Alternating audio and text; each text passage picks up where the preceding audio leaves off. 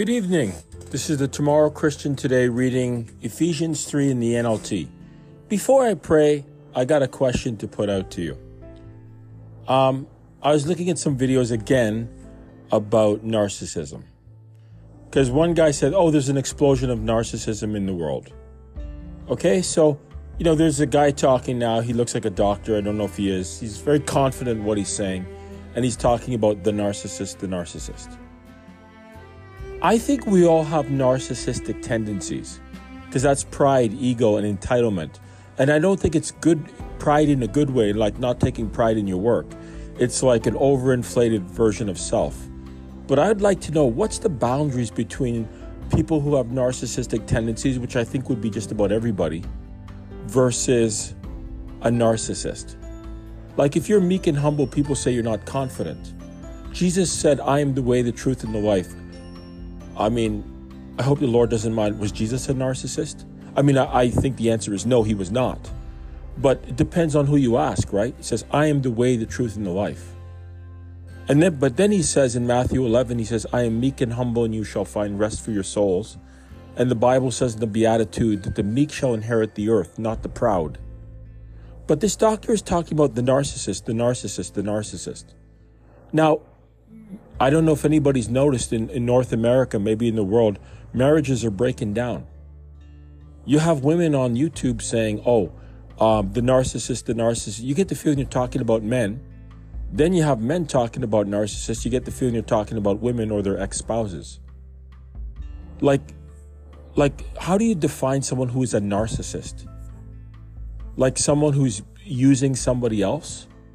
Do you define them by the clothes they wear or how they wear their clothes? Do you define a narcissist by how tight their clothes are? Because I'm just going to leave it at that. I think there's a lot of narcissism in the world, but the problem is, if you're a narcissist, how would you know? Because narcissists don't think they're narcissists. So when these people are talking about the narcissist, they make it sound like, I'm not a narcissist, but somebody else is. Well, if you don't think somebody else is a narcissist, maybe you're the narcissist. Like, I think this word is just getting bantered around like so much. It's just kind of crazy. It is. I think pride kills relationships, but I'm just amazed how people use it so freely as if to say, I'm not the narcissist. I can't possibly be a narcissist. Somebody else is the narcissist.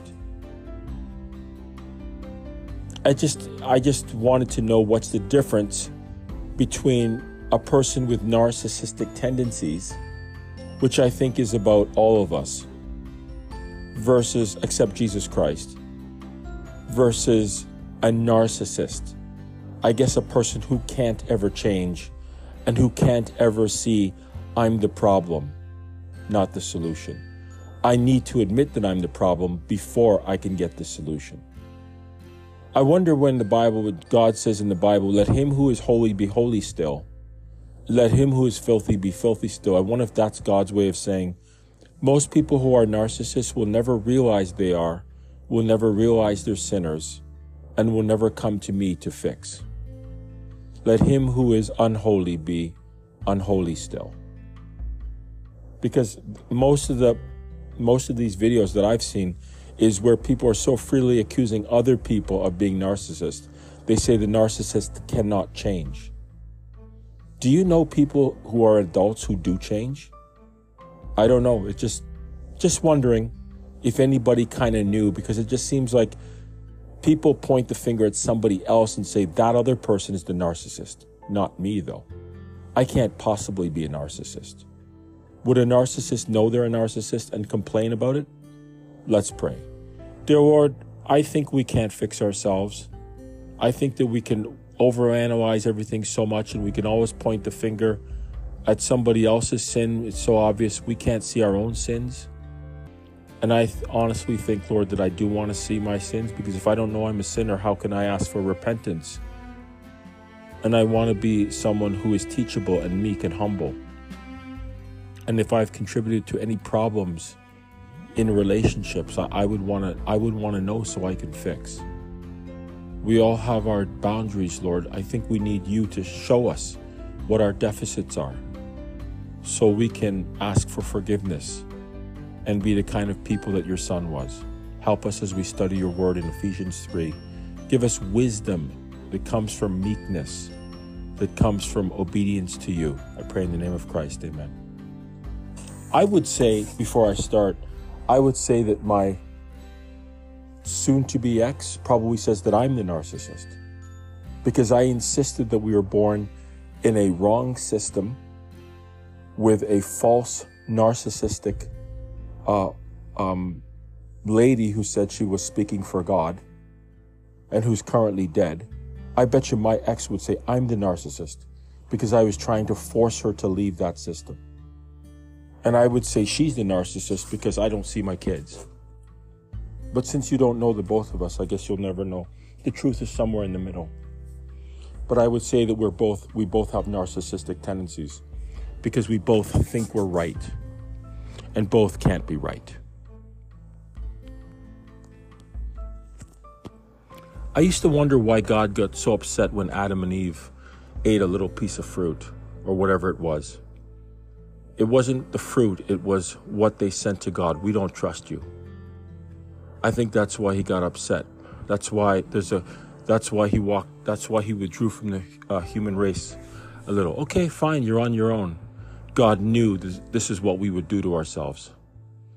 We would just do what we think is right in our own eyes. We'd become our own little gods. And we'd be, kind of hurting each other. People want to get together, but it hurts. People are like porcupines. They want to get together, but it hurts. Let me read Ephesians 3. When I think of all this, I, Paul, prisoner of Christ Jesus, for the benefit of you Gentiles, assuming, by the way, that you know God gave me the special responsibility of extending his grace to you Gentiles. That sounds kind of narcissistic, but I know that he wasn't because he suffered in life and he had to go through a lot. So it's just sounding like he's so entitled and he knows, but he was blessed by the Holy Spirit. And these words are in the Bible, and he wrote them. As I briefly wrote earlier, God himself revealed his mysterious plan to me. As you read what I have written, you will understand my insight into the plan regarding Christ. God did not reveal it to precious generations, but now by his Spirit, he has revealed it to his holy apostles and prophets. And this is God's plan. Both Gentiles and Jews who believe the good news share equally in the riches inherited by God's children. Both are part of the same body, and both enjoy the promise of blessings because they belong to Christ Jesus. But by God's grace and mighty power, I have been given the privilege of serving him by spreading this good news. So it's a privilege to know God. God doesn't owe us anything. You may believe that you may say Jesus is the Savior. It doesn't entitle you to anything. I mean, I think it's a privilege. I think to know it's a privilege is to be meek and humble. I guess this narcissism thing is bouncing around in my head. Am I guilty of stuff? Am I guilty of being a narcissist and I don't even know it? I mean, this is all over YouTube. You'd have to be basically living under a rock not to have seen these videos. Was one guy said there's an explosion. Is it because of our generation? It's the me generation, me, instant gratification. Is that what it is? Is that we pushed God out? We just want to do what we want to do? Is that pride and ego?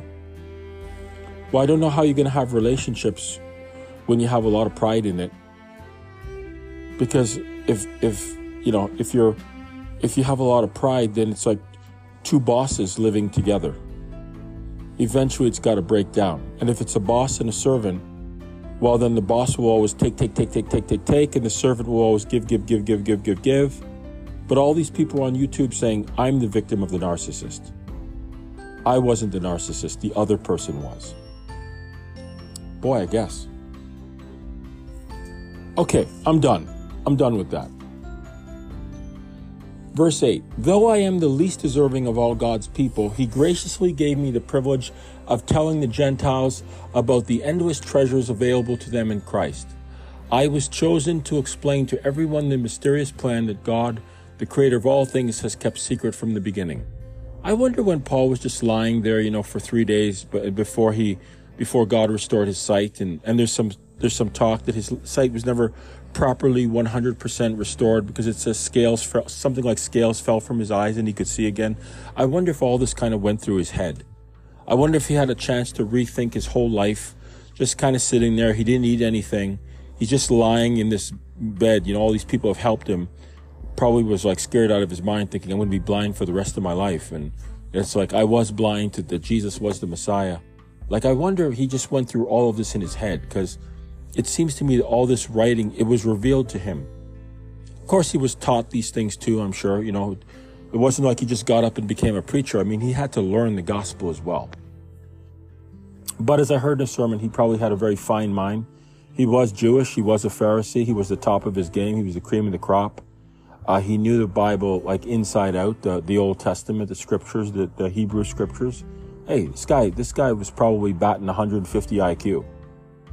I mean, you got all that stuff memorized. You're the zealous of the zealous. You're the creme de la creme. You know what I mean? It's what do you need for it to be a genius? 130 IQ, 150. I remember trying to read a book, Games for the Super Intelligent, by James Fix. It was like people who are in Mensa, right? I'm not in Mensa. I'm not, you know, I've always been sort of behind the game plan, so I'm definitely not Mensa. But, you know, if you know you're Mensa and you're really smart, can you be full of yourself? Like, you're really smart, you know you're really smart. Everybody else around you just doesn't get it. Like, I mean, it'd be hard to stay humble and meek. Of course, if you're a scientist and you're studying stuff in the world and you are humble and meek because you realize no matter how many questions you try to answer, there's always another question. Right? I don't know how scientists who are really, really smart can study all the stuff in the cell, all the stuff going on in the human body, and they can say to themselves, it just happened by mere chance, like undirected evolution. I don't know how they can say stuff like this. I think some of them probably don't even believe it themselves, but they're not going to say anything because they're going to get fired. I mean, Paul's figuring all this out, and he says in verse 9, I was chosen to explain to everyone this mysterious plan that God, the creator of all things, has kept secret from the beginning. You know, there's a purpose in our lives. There's an intent there.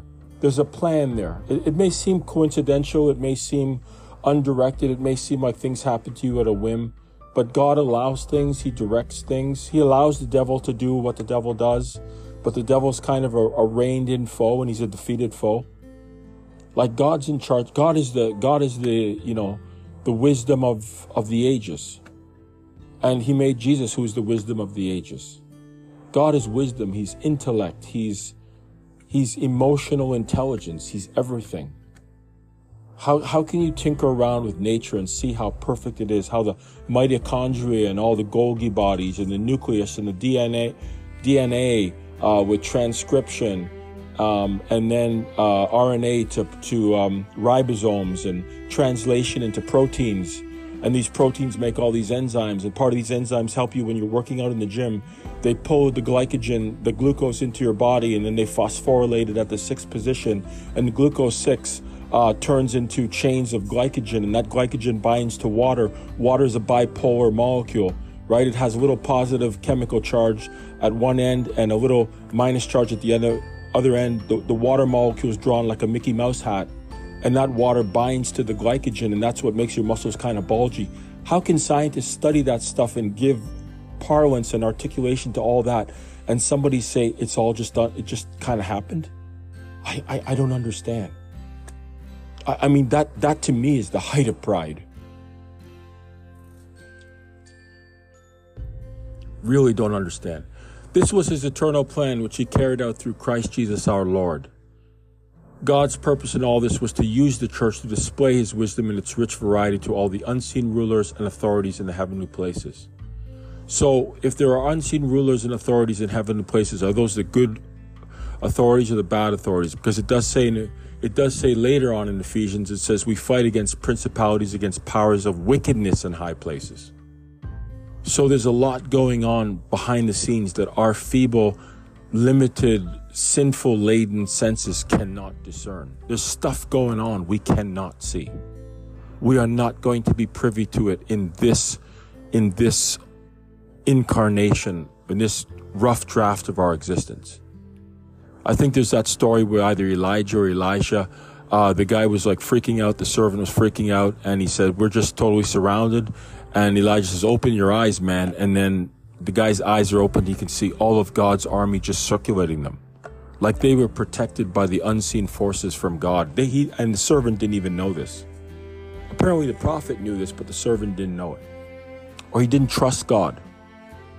Yes, we do have to trust God because our senses are weak. Adam and Eve could walk with God. They could see him. They could stand in his presence, like God was around them, like all the fire, right? They were living in the fire of God. God is fire. They could live in that. That says in Ezekiel 26 or 28, it says that Lucifer stood among the fiery stones. God's essence is like a fire. I don't know what God is made up of. I mean, that question doesn't even really have any relevance when it comes to God. He's eternal mind. But what does that look like in this universe? Fire. So, but when Adam and Eve sinned, hoping they would be more woke, right? They'd have greater wisdom. Actually, their eyes shut down. Their senses were weakened. Our senses are weakened. We cannot see. We have to trust God. We have no choice. We have to trust because our physical senses can't resolve God. We can only resolve God in our minds. I mean, I see God in my mind, you know, he's like a bright white light, but then there's a face, you know, but it's pure energy, it's pure light. And then Jesus is sort of sitting right next to him, and Jesus is kind of like flame too, you know. You've seen some superhero movies where the guy's like made of flame, and he turns around, his eyes are all glowing. Maybe that's how Jesus is right now. He's a human, but yet he's God too. I don't understand, I don't get it. But I see something in my mind. There's a picture there. But, of course, the weak picture in my mind can't even begin to resolve the reality that it must be. And if I could see that reality, I'd probably just die. Because you can't see God and live. That's what he said to Moses. You cannot see me and live. Yet the Bible says Moses talks face to face with God. And that's what Jesus said too. He speaks face to face with Jesus, with God. But yet humans in their human form cannot see God directly. The power is just too great. It just blow all your senses. He graciously gave me the privilege of telling the Gentiles about the endless treasures available to them in Christ. We have a privilege to read the Bible. Maybe one day we won't have that privilege anymore. We should read it now before that privilege is revoked. Because it seems this world is just darkening and just, you know, the freedoms and the republic, you know, character of America and even of this country too. It just seems to be just evaporating. It's just all this control now. It's all this control. Big brother, big sister, I don't know what you want to call it. Paul says, I was chosen to explain to everyone this mysterious plan that God, the creator of all things, had kept secret from the beginning. God's purpose in all this was to use the church to display his wisdom. And then verse 11, this was his eternal plan, which he carried out through Christ Jesus our Lord. So that was the plan. That's the plan from Genesis 3:15, the eschaton. Somebody's coming who's going to, his heel is going to be bruised. Jesus' heel is going to be bruised. But the head of the serpent will be crushed. Satan's plans and opinions and, you know, reign and the way he thinks will be destroyed.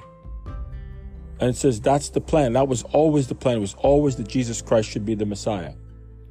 Verse 12, because of Christ and our faith in him, we can come now boldly and confidently into God's presence.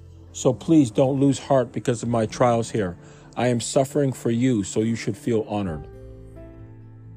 Verse 14, when I think of all this, I fall to my knees and pray to the Father, the creator of everything in heaven and on earth. I pray that from his glorious, unlimited resources, he will empower you with inner strength through his Spirit. That's what we need today. We need inner strength. We need the strength of the Holy Spirit to keep us together, mentally, emotionally, spiritually, in our minds together. I mean, everybody's working out in the gym. You know, I'm doing the same thing, trying to get the adrenaline going, trying to get the dopamine going, trying to activate the brain, trying to brush away the feelings of, you know, you get up in the morning, just feel really down and depressed, and you just kind of feel old and everything hurts, and you go to the gym and then it's like I'm trying to climb out of a pit. So I'm definitely doing my part to help the mental by pumping up the physical. But we need God to do that too. And if we don't want God in our life, if we don't invite him in, he won't come in. He respects our choice. But it says we need to be empowered with inner strength through his Spirit. Maybe that's just by reading the Bible here. It's just by reading the Bible and having that inner strength, that inner spirit of love, joy, peace, patience, gentleness, goodness, faithfulness, meekness, self-control. I mean, that's what the gospel is, the inner strength from the Holy Spirit, acknowledging that God is in charge, acknowledging that God is the Father, not space and time and random coincidence. I mean, people have all these hermeneutics, the Trinity, the Binitarian, the Biblical Unitarian, the annihilation of hell. I've said this before. Hell is burning forever, eternal conscious torment, Calvinism, Arminianism, Lutheranism, whatever else ism, all these hills to die on. And none of this is the gospel to me. It's all just information, opinions, ideas. What is the gospel is the inner strength from the Holy Spirit. Do you have it? Do you believe that it's coming from God through Jesus Christ? Do you believe the Bible is the living word of God, and by reading it, it's going to help empower you? That to me is the gospel. That's what we want to bring to people, because this world without God is just, it sucks the living soul right out of you. I mean, what are you living for when things are so dicey and out of control and unconfident, and we all look at the government and we look at different things and people say, we don't know who's telling us the truth. Who can you trust? Look at all these movies. Nobody lives happily ever after anymore. Everything blows up. Everything is dystopian. Everything is genetically modified. You know, it's like the humanity is being sucked right out of us. That's what all these movies are about, stuff like this. They're kind of bleak and dark. Only by God's Spirit are we going to have hope. I want to have hope. I want to be able to get up like I was when I was a kid, bounding out of bed and just have that hope for the day, challenge, not being overwhelmed, not having 50,000 million things crowding in on my head. I guess I want to be like Peter Pan. I don't want to grow up. I don't want to be naive. I am a man. I want to take responsibility. Don't get me wrong. But I don't want to have the system beat out all the wonder inside of me. I don't know how to combat and fight back against except to read God's word. I don't know any other way. I don't know how to fight all of this darkness and gloominess and overthink without reading the Bible and without going to the gym and at least keep running. I don't need to be first. That's why I'm doing this. I'm not just doing this to hear my voice speak. I'm doing this for me. I'm doing this to represent Christ in a better way, because I know I don't. Then Christ will make his home in your hearts as you trust in him. I think I like that. I like the way that sounds, and I want it to be true, and I believe it is. Your roots will grow down into God's love and keep you strong. And may you have the power to understand, as all God's people should, how wide, how long, how high, and how deep his love is. God's love is forever. It's like iron. It never crumbles. It never rusts. It never implodes. I'm so sorry about those dudes in that sub. I mean, I'm so sorry what happened to them. Like, everybody was telling me, well, you know, they're rich and everybody's looking for them, but some guys died on a boat, some poor people. Okay, you know, I feel sorry for the people who died on the boat, the people who were poor. They drowned, apparently, you know. But I also feel sorry for those guys as well. Okay, maybe they were super rich and they were really smart and, you know, they had money to burn. But death is a death. And whatever happens in my life, I want to know where I'm going.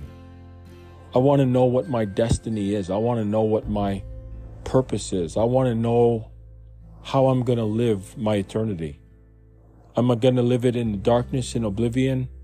Am I going to live it with God in a place of light and peace and happiness? What's my existence going to be? Because It just can't be all there is like right now. Verse 19, may you experience the love of Christ, though it is too great to understand fully. Yeah, I think I like that. You know, the tree of good and evil was the experience. God never wanted us to experience evil, but yet he's allowing us to experience evil so that we will want the good, because it says it's too great to understand fully, but we want to experience that. We want to experience love, joy, peace, patience, gentleness, goodness, faithfulness, meekness, self-control. I don't want a platter of hermeneutics. I don't want a platter of Lutheranism and Calvinism and Arminianism, with all respect to all these dudes, and Methodists. You know, I respect all these great Christian guys. Hey, but those are just platters of information. I want to experience the Spirit. That's what I want to do. I think that's the gospel.